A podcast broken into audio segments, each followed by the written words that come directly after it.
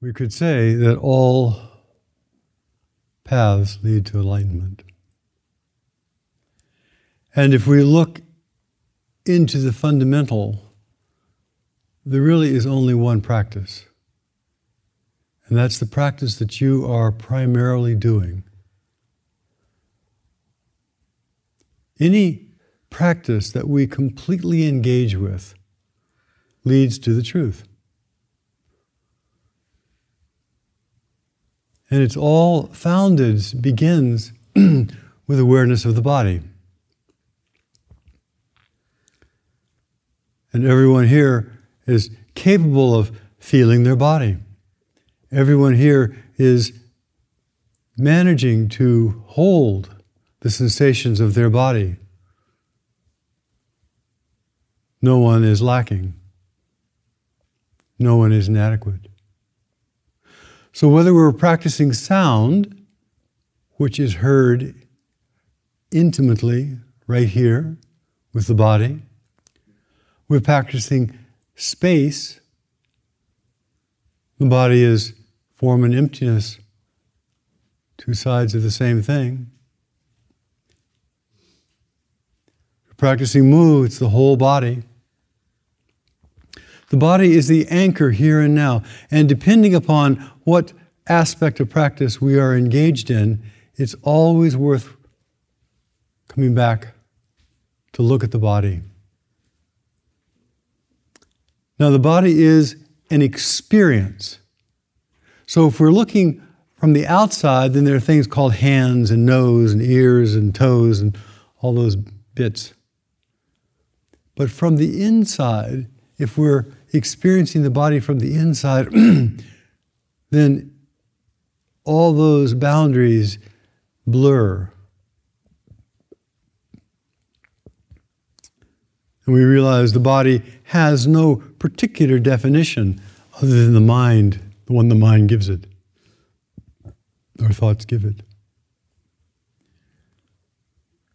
And if we are practicing within the body, using whatever practice you are currently doing, then we begin to touch the place of boundless, inclusive, inseparable space. Nothing but the body. Now, this is simply an observation. It's not a goal, it's not a task, it's not something we should now do. Because what we all need to do is stay with the practice, stay with the practice that you have been doing.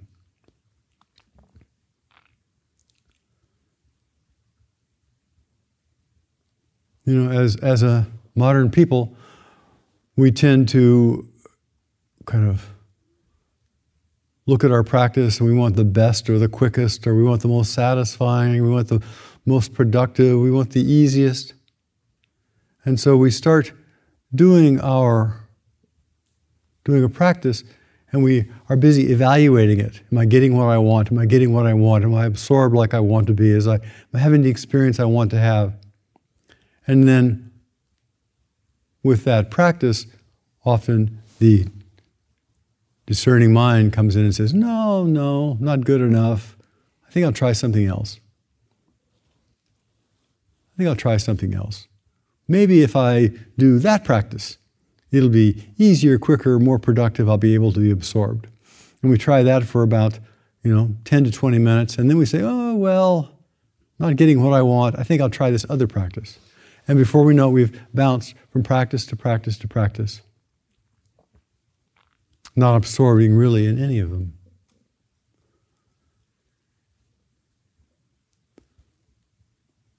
So stay with, return to, have confidence in the practice that is your foundational practice. And if we are absorbed and concentrated on that, all paths lead to oneness, the inclusive nature of mind. It's not the end of spiritual practice, but it's a foundation for it. So the Buddha after his sitting under the Bodhi tree, absorbed, said, when my, according to the Pali Canon, when my concentrated mind was thus purified, bright, unblemished, and rid of imperfection, when it become malleable, wieldy, steady, and attained imperturbability. Now, this is not talking about somebody alien. He's talking about when we are absorbed in our primary practice, when we are absorbed, being willing to kind of bear with it, stay with it, enter into it, then our mind becomes concentrated, purified, bright, unblemished. And it is this way that we can touch in our own small way the state of mind of the Buddha.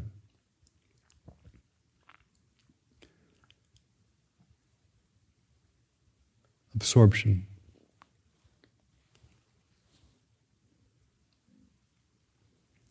Now, Chozen and Kisei both mentioned the, the Buddha sitting through the night, through the three watches of the night, and his absorption, his understanding, his realizations, which I think we need to be helpful to look at carefully because they always struck me as kind of odd. Um, so, if we look at the foundational teaching of Dharma, Again, this is not a practice. This is simply an observation that you may make along the way as you practice. But the foundational teaching of Dharma is the three seals impermanence, anicca, no self, anatta. And the Theravadins say dukkha is the third, and the Mahayana people say nirvana is the third. But I think the best way to translate that third seal is the path path away from nirvana, away from dukkha toward nirvana.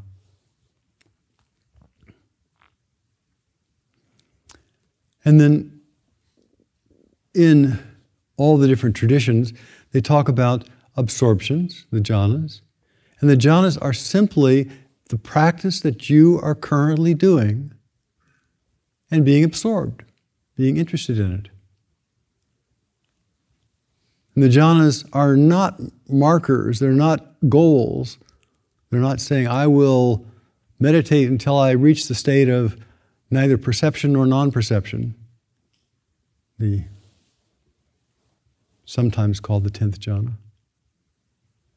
But simply, they're ways of describing absorption, just levels of absorption. And of course, if we're really absorbed, we're never we don't really know, but maybe after the fact we have a sensation or a understanding. So you're practicing with your primary practice, whatever it is, with some trust, with some uh, equanimity, some clarity. And when we are absorbed, we don't need the thinking mind. It's like if we're taking a bath, we don't need the thinking mind to cogitate how to take a bath.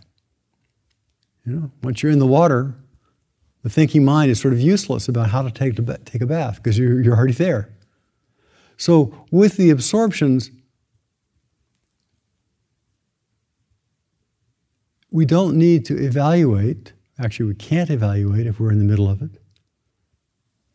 And if we are thinking, I am not absorbed enough, we're not absorbed. Now, with absorption, and I think all this, I'm just reiterating what's probably common experience of everyone. But we're not absorption machines. Concentration comes and goes, it waxes and wanes.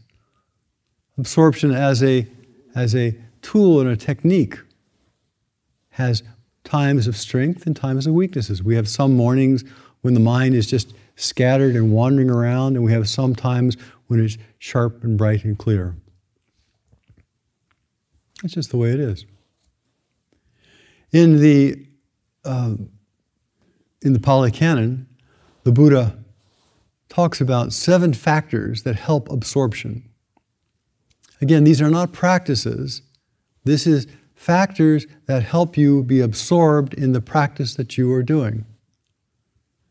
The Bojjhangas, they're, they're called. And as just a, a little interesting aside, in the Bojjhangas are the seven factors of enlightenment, the seven factors which support awakening. And in, um, I think it's the Samyutta Nikaya, um, the Buddha goes to visit somebody who's sick. And he says, you know, follow, you use the seven factors of awakening.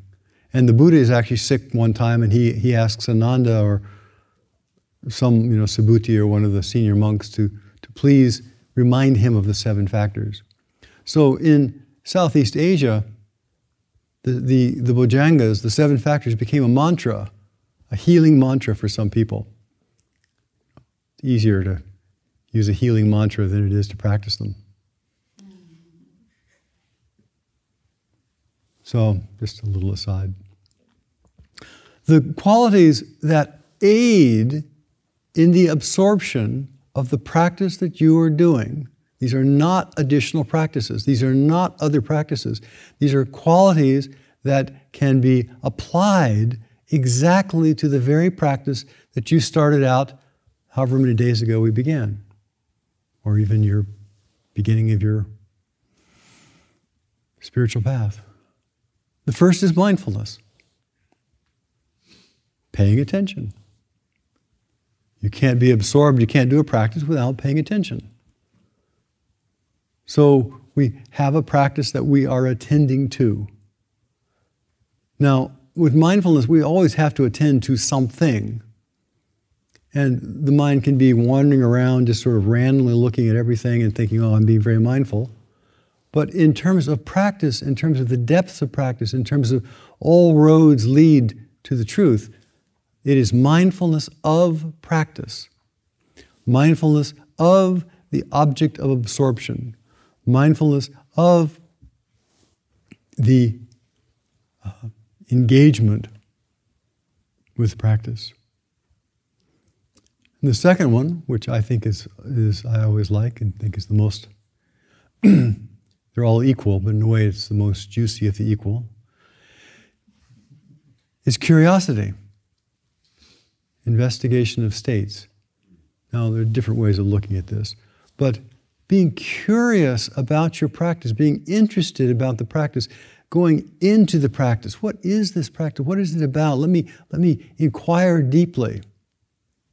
And the analogy that is you've all heard many times, I'm sure, is if you want to know whether water is warm or cold, you put your hand in it.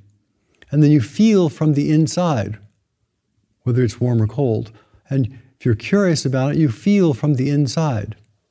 And so the same thing is true with the absorption. You, you, you, you discover its nature by being absorbed. There's no other way, really. Another factor is just simply adding energy to this pro- process. Another factor is lightness of being, joy, rapture, they say. Another factor is relaxation, tranquility. Now, we talk about, for example, relax the body, go through the body scan, relax, relax, relax. That's fine. It's a wonderful practice, and other kinds of practices of mindfulness are, are fine. But when it comes to absorption in the path, in the practice that leads to the essence, relaxation is a it's not a means to an end but as we become absorbed and we, we stop fighting so much inside, there is a greater sense of relaxation. If we're spending time saying relax, relax, relax, relax, relax, then we're not absorbed. So again, the primary practice is absorption. Equanimity helps, and of course, concentration.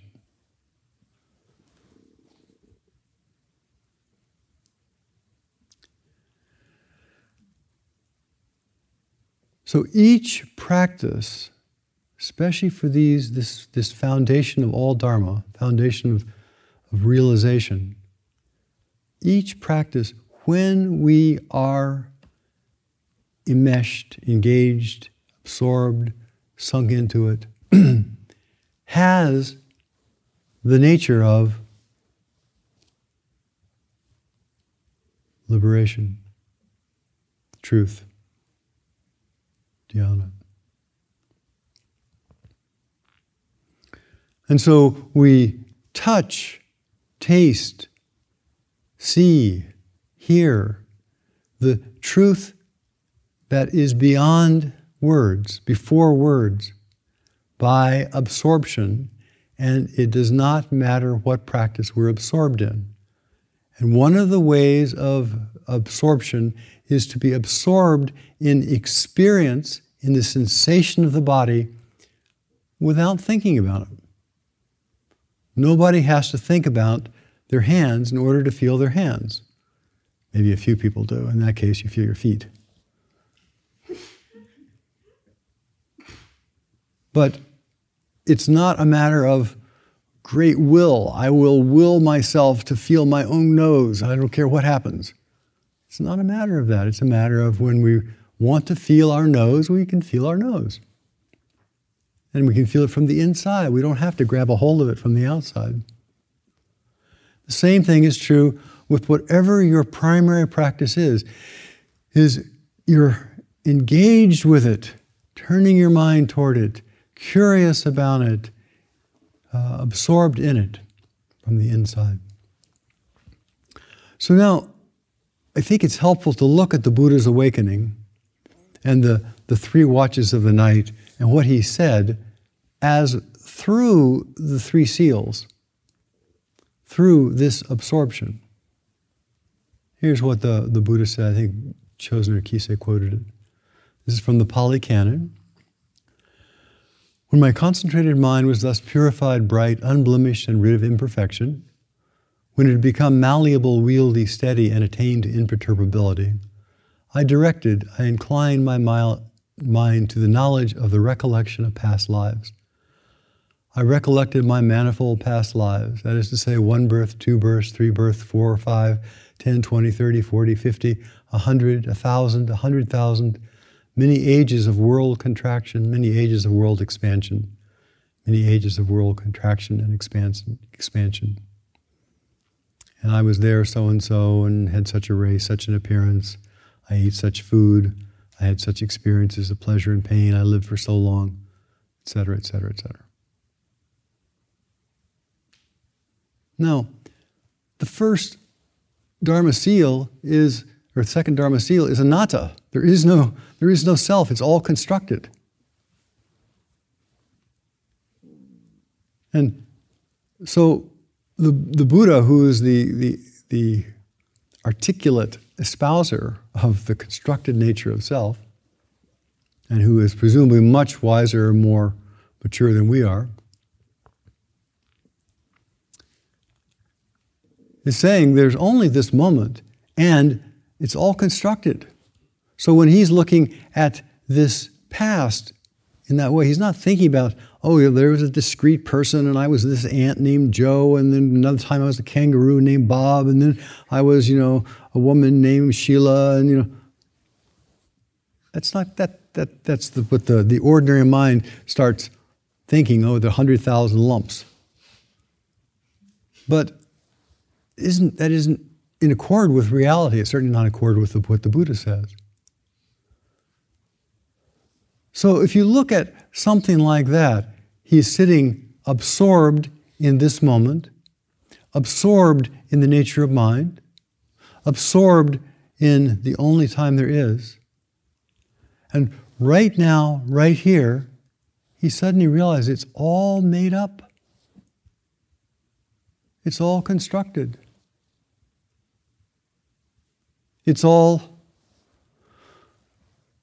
created right here where I sit. 100,000 worlds, expanded worlds, contracting worlds. He says in another place in the Brahmajala Sutta, he says that with diligent effort, with deep absorption, the heart can be touched in such a way that we realize the, the nature of the cosmos expanding and contracting. And he says that the only difference is, is he, I, the Buddha, was not attached to it and allowed it to go free, allowed it to be what it was. So when the Buddha says uh, at the end of that statement,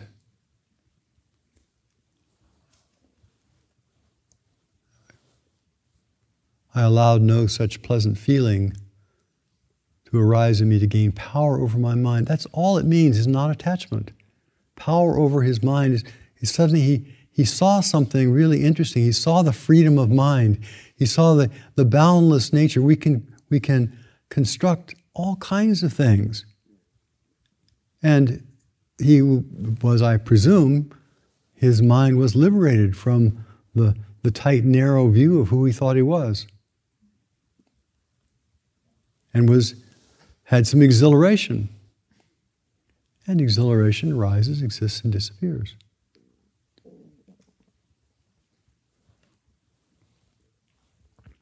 In the second watch of the night, as he says. He says, I saw karma, kama. And karma just means that when we have imagined, seen, created, when something arises in us, the next thing that arises in us is connected to the first. And next thing is connected to the first. There's always some, some connection, some unfolding. It's like a computer screen. You know, the, the pixels light up with one image or one bit of a movie, and the next thing that's on the computer screen is connected to the first one. It's just connected, just connected, just connected. Everything is connected. So,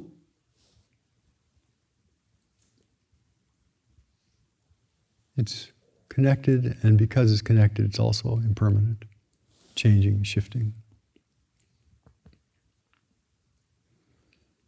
And then the third of the watches of the night was to, again, Mahayana, they talk about nirvana, Theravada, and they talk about dukkha. I propose that really it's, he saw the, the nature of the path, the Eightfold Path, uh, which he then espoused for 45 more years. This watch of the night, according to the canon, was the foundation for his teaching for 45 years after that. Now, as with all experiences, experience comes and goes, but the, the truth of the experience somehow sets in us. Becomes a part of us.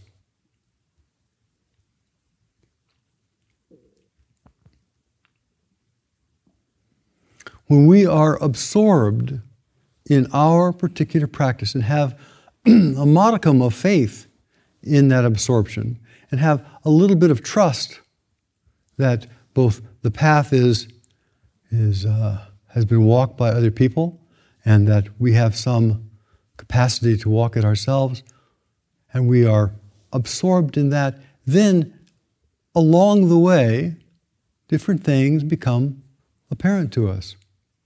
And they're byproducts or different states arise, and they're byproducts of absorption. We don't make states happen, just like we don't make thoughts happen.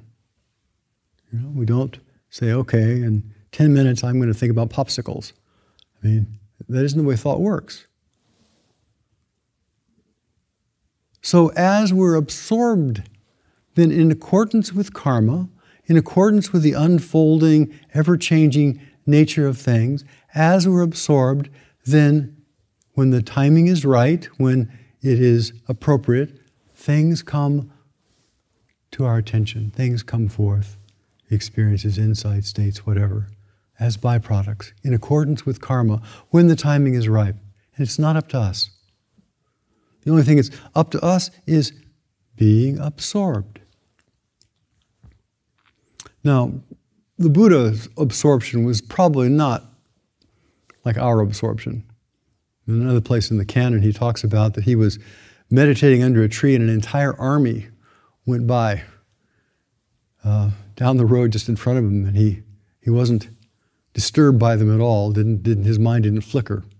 So, you know, elephants and chariots and lots of noise and stomping feet, and he said, my mind was not, did not waver. So I think that's a little different level of absorption than most of us experience. But we can, we can taste some of these things at our own level as we continue practicing.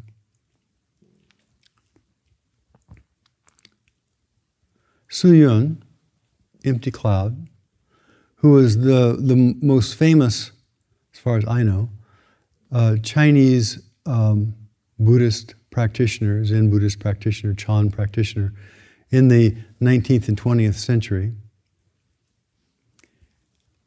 Empty cloud. He was an extraordinary person. He says his first exposure to Buddhism was during the funeral of his grandmother, and he began being interested in Buddhist sutras and went to, you know, began doing a little pilgrimage. When he was 14 years old, he announced that he wished to renounce the material world in favor of the monastic life. his father did not approve of Buddhism, so had him instructed in Taoism. But he was dissatisfied with Taoism, which he felt could not reach the deeper truths of existence. So one night, when he was, you know, young, 14, 16, he ran off, went to a monastery, talked them into shaving his head, ordaining him, and then he spent three years in a cave behind the monastery, hiding out from his father. and apparently, he really used that time very productively. It wasn't just hiding out, but he was, he was avoiding being taken back home. And he did a three year retreat. And later, he was known for um, pilgrimages, three steps, one bow, the pilgrimage that Heng Sure did in California a few years ago. But uh, Yun apparently walked for hundreds of miles. Three steps, one bow, three steps, one bow. There's a story of he was at age 56, he was going to an Ango, a 12 week meditation retreat, and he fell into a river. And apparently, according to his biography, he was in the river for a day and a half, a day and a night, until some fisherman managed to catch him in his net. And he was um, very sick, but he sat up and said, uh, I'm going to do Zazen. Here's what he says In the purity of my singleness of mind, his absorption, I forgot all about my body. Twenty days later, my illness vanished completely. That's three weeks of absorption. From that moment, with all my thoughts entirely wiped out, my practice took effect throughout the day and night. My steps were as swift as if I were flying in the air. One evening after meditation, I opened my eyes and suddenly I saw I was in brightness similar to broad daylight, in which I could see everything inside and outside the monastery. But he knew this occurrence was only a mental state, and it was not all that rare, according to him.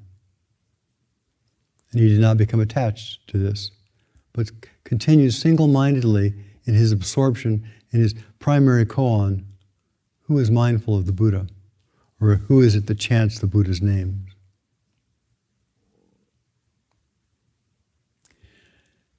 He was on a pilgrimage one time and he was caught in the mountains in a snowstorm.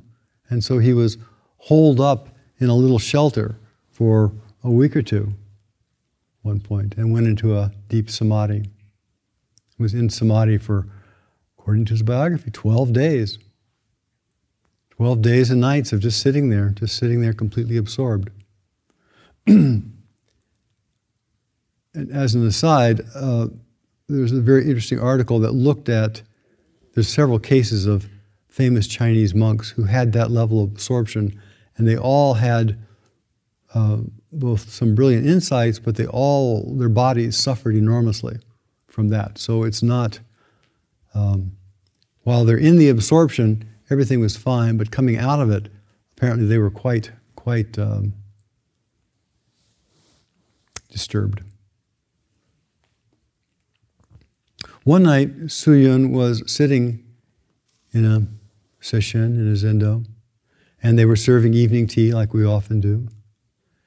And one uh, person who was bringing tea was pouring the tea and splashed the hot water on his hand. And he dropped his cup and it shattered. And he wrote this poem A cup fell to the ground. With a sound clearly heard, all space was pulverized. The mad mind came to a stop. The mad mind came to a stop. After his awakening, his deep, where he had many experiences, but after this particular awakening, he became a, a, a, a bodhisattva of a high quality. And he practiced for almost 60 years in China. He stayed in China after the revolution. You know, in the revolution in 1949, when the communists took over, many people, many of the, the elite from China ran to Hong Kong or Taiwan. But he stayed because he wanted to, to help protect and nourish the Sangha. And he was badly mistreated. Although after he was, he was beaten, he was quite sick, he recovered, and later he saw Chairman Mao, and Chairman Mao said, Is there any problem? He said, No, no problems at all. And he founded the Chinese Buddhist Association, which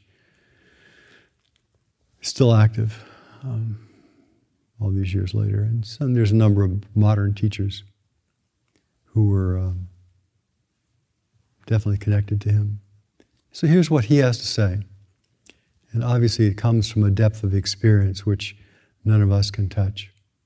But here's what he has to say Even though this practice is hard, once you find the entrance to the way, it becomes easier. What is the easiest way for beginners? There is nothing special other than being able to let go and be absorbed. Let go of what? Let go of all those vexations that arise from ignorance. So let go of the vexations, all the irritations, all the dis- dislikes, all the discomforts, all the, the grumbling. Let go of them and be absorbed in your practice, your, your koan, your breath, whatever your particular practice is. Let go of complaining. Fellow practitioners, once this body of ours stops breathing, it becomes a corpse. The main reason we cannot let go is because we place too much importance on it. And because we place so much importance on it, we give rise to the idea of a self and other, right and wrong, love and hate, gain and loss. But if we can let go, that is, letting go is not a practice Letting go is not, I'm now going to practice letting go. It's we are absorbed and we stop attending to the things that we're not absorbed in. We stop attending to all the random thoughts that the mind comes in. It's not as though we can do something called, I am now doing this thing called letting go. How in the world do you let go, anyhow? How do you let go of a thought? How do you let go of something? All we can do is we can drop our particular obsession with a thought or with an idea and return back to the immediate moment and whatever that experience is. And in that way, we let go of whatever the mind has dreamed up and is usually lodged in the past and future. And we let go of it not because we're doing an active practice of now I'm going to exert my muscles and let go, but rather because we turn the attention back to where it belongs. We want to And then letting go happens. We let go, then anywhere, anytime, whether walking, standing, sitting, or sleeping, whether in motion or in still, whether resting or active, internally and externally, everything will be still, with nothing but the object of our absorption. One of his favorite practices, one of his practices he espoused was the practice of Hua Tou.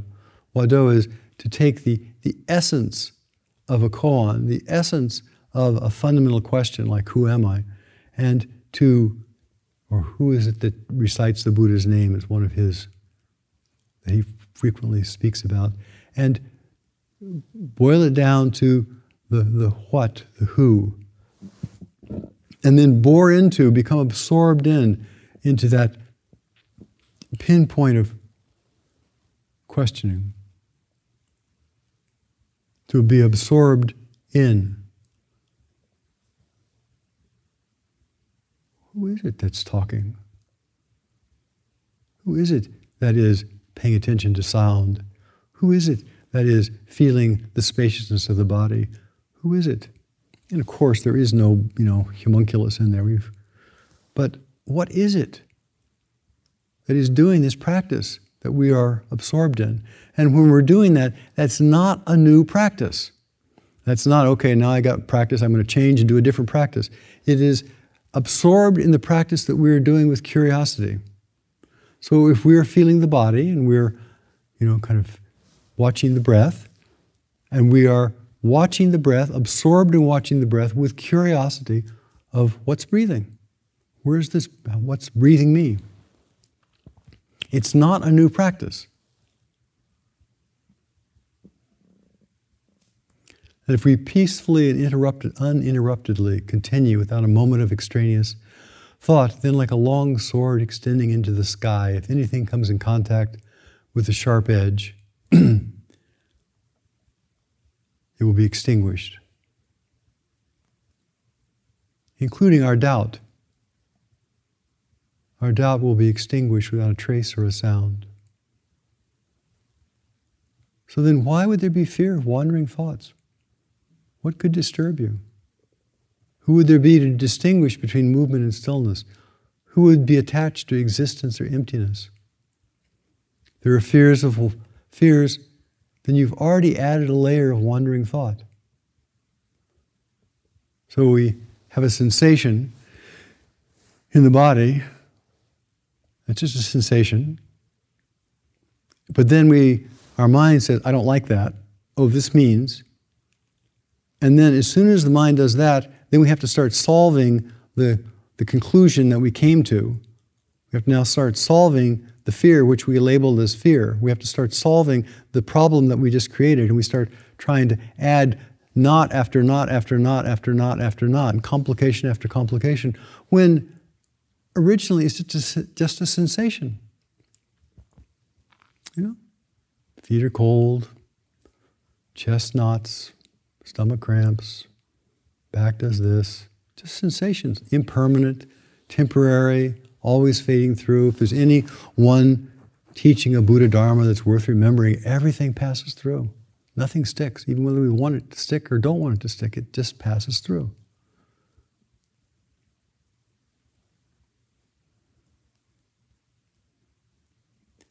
You feel you're pure, that's a, another conclusion, you're already defiled. If you're afraid of falling into emptiness, that's another idea. You're already dwelling in existence. If you want to become a Buddha, then you've already entered the wrong path. So you want to become a Buddha, you want to become awakened, you want to become fully endowed with a, as a bodhisattva with all of the attributes of, of wisdom and compassion. Well, that's not the practice. We can't make the practice saying, I am now going to become, I am now going to shape myself, I am now going to. When we are practicing absorption in deeper and deeper ways, just as the Buddha did, we're continually coming back, continually coming back, continually coming back to that practice. Then, in the unfolding of that absorption, different truths are revealed. The Buddha didn't decide, I'm going to sit down and become a Buddha.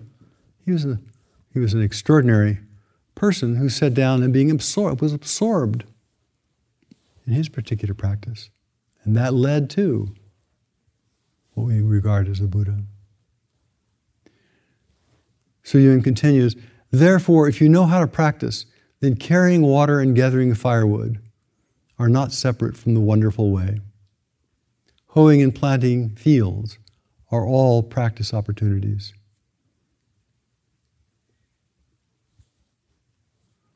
Practicing the way is not limited to sitting cross legged throughout the day. What is the easy way for advanced practitioners? Don't be proud and never give up. In the midst of seamless practice, in the midst of this subtle, seamless practice, you have to be even subtler.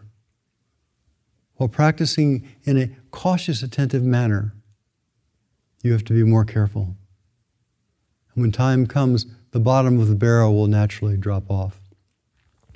The bottom of the barrel is a, a, a quote from a, a, a, koan or a little story that uh, one person was so absorbed in their practice and they were carrying a bucket of water um, someplace and the, it was a wooden, a wooden bucket and the bucket kind of fell apart as they were carrying it. And in that falling apart, they had a deep realization. So the, the bottom of the lacquer bucket falling out is, is a, an analogy of our fixed ideas of who we are suddenly falling apart. I have said too much and have interrupted your practice. These words, Xu Yun says, are like entangling vines. The more one pulls, the more they tangle together. Whenever words are spoken, genuine meaning is absent. When the ancient worthies received their students, they used sticks or scolded them. There were not so many words. However, in the present time, we can't compare with the past.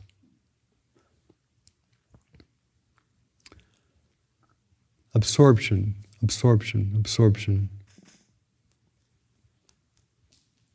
it is healthy to make a vow in the heart or to recognize the vow that is already in the heart, the aspiration of the heart, and to affirm that. And the aspiration of the heart, I think of as a direction. It's not a practice, it's not a doing, it is bringing to mind the direction in which you wish to grow. Bringing in mind the qualities that you hope will sprout from the practice of your absorption. A little more than just absorption. So, to be clear in your heart, why am I practicing in the first place? Why, why am I doing that as far as I know? Of course, most of it's mystery. But to be, to be clear what the aspiration is.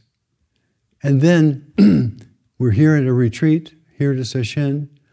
With that aspiration, that direction, we identify our practice and we fuel that practice with the aspiration, with the vow.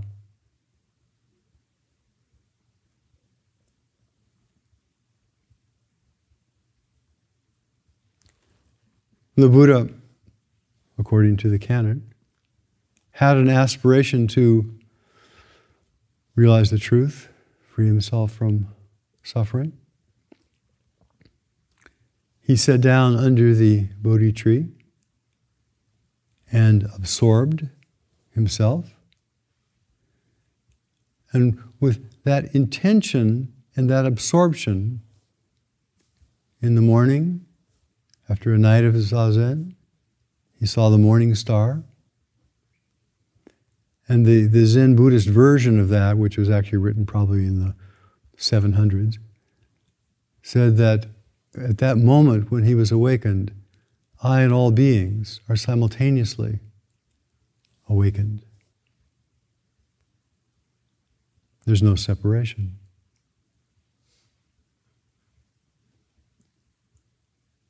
When we're working on all the koans are founded on non separation, but they're not founded on emptiness. Maybe some are. But they're founded on the functioning, the dynamic liveness of that non separation, the dynamic aliveness of Rigpa, of true nature, of Buddha nature, of spacious mind. And the goal of our practice is not just sitting, becoming lumps, seeing something that is empty and pure, but how does it function? So we're here at Sesshin, and Sesshin is the kind of cultivates the ground, the ground of being, the ground of truth. But then we have to learn to function from that for the benefit of all beings as a bodhisattva, which is not separate from the ground. Anyhow, please have confidence in yourself, in the path. Have faith that even though we don't know whether it's working or not, even though we don't know the outcome, even though it is a mystery, we are walking the path of mystery. And the path of mystery, you know, it sounds very mysterious, but it's just ordinary not knowing. The practice is absorption, absorption, absorption, without knowing what the next thing will be, just being absorbed.